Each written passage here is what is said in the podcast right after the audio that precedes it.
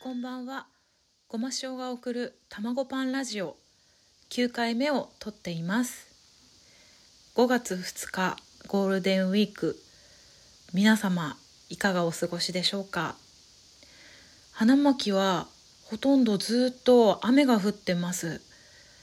ほんの少し出かけたりもしましたが家で友人に借りた本を読んだり日記を書いたり家庭文庫の整理をしたりしていました。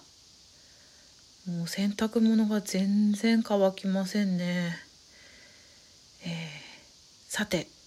今日ご紹介するのは2004年に制作された日本映画「コーヒー事故」です。主演は人とようさんで、えー、浅野忠信さん与紀美子さん小林年次さんなどの俳優さんも参加しています。コーヒー事故とはコーヒーを味わう時のように気持ちを落ち着け心をリセットしこれからのことを見つめるひとときということらしいです。すごくこのタイトルき。あんまり聞かないですよね。コーヒー事故って、うん、この映画は小津安二郎さんの生誕100年を記念して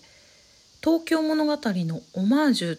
という形で作成された映画なのだそうです。舞台はですね主に東京のあの神田神保町や群馬県の、高崎市が出てきます。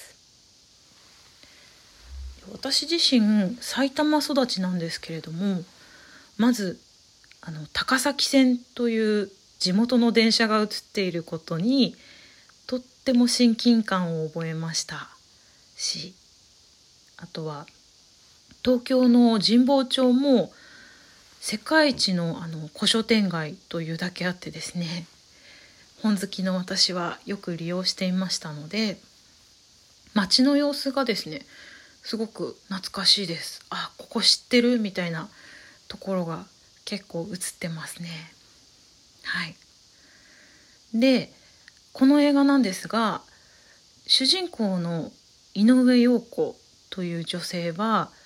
フリーのライターをしていて台湾の作曲家の高文也さんという方についての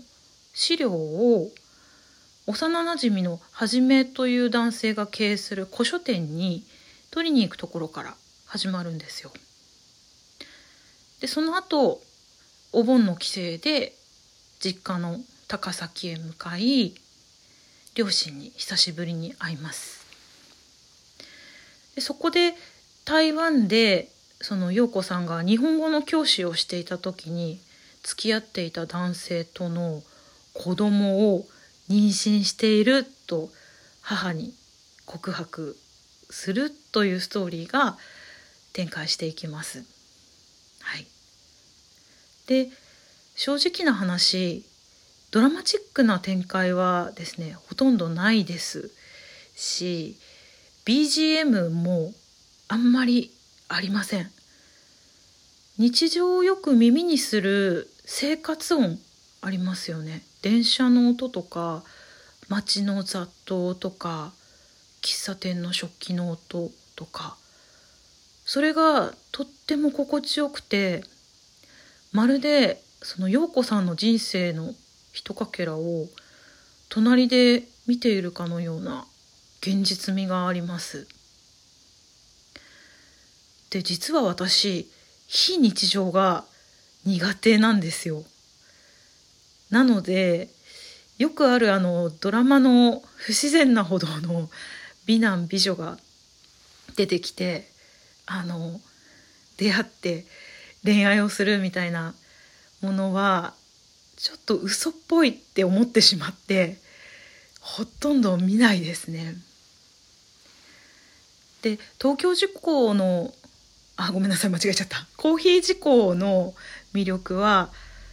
切り取った映像が不思議なほど身近に感じるところにあるんじゃないかなって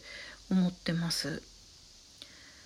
で登場人物の心の声ってあるじゃないですかたまにドラマとかで出てくる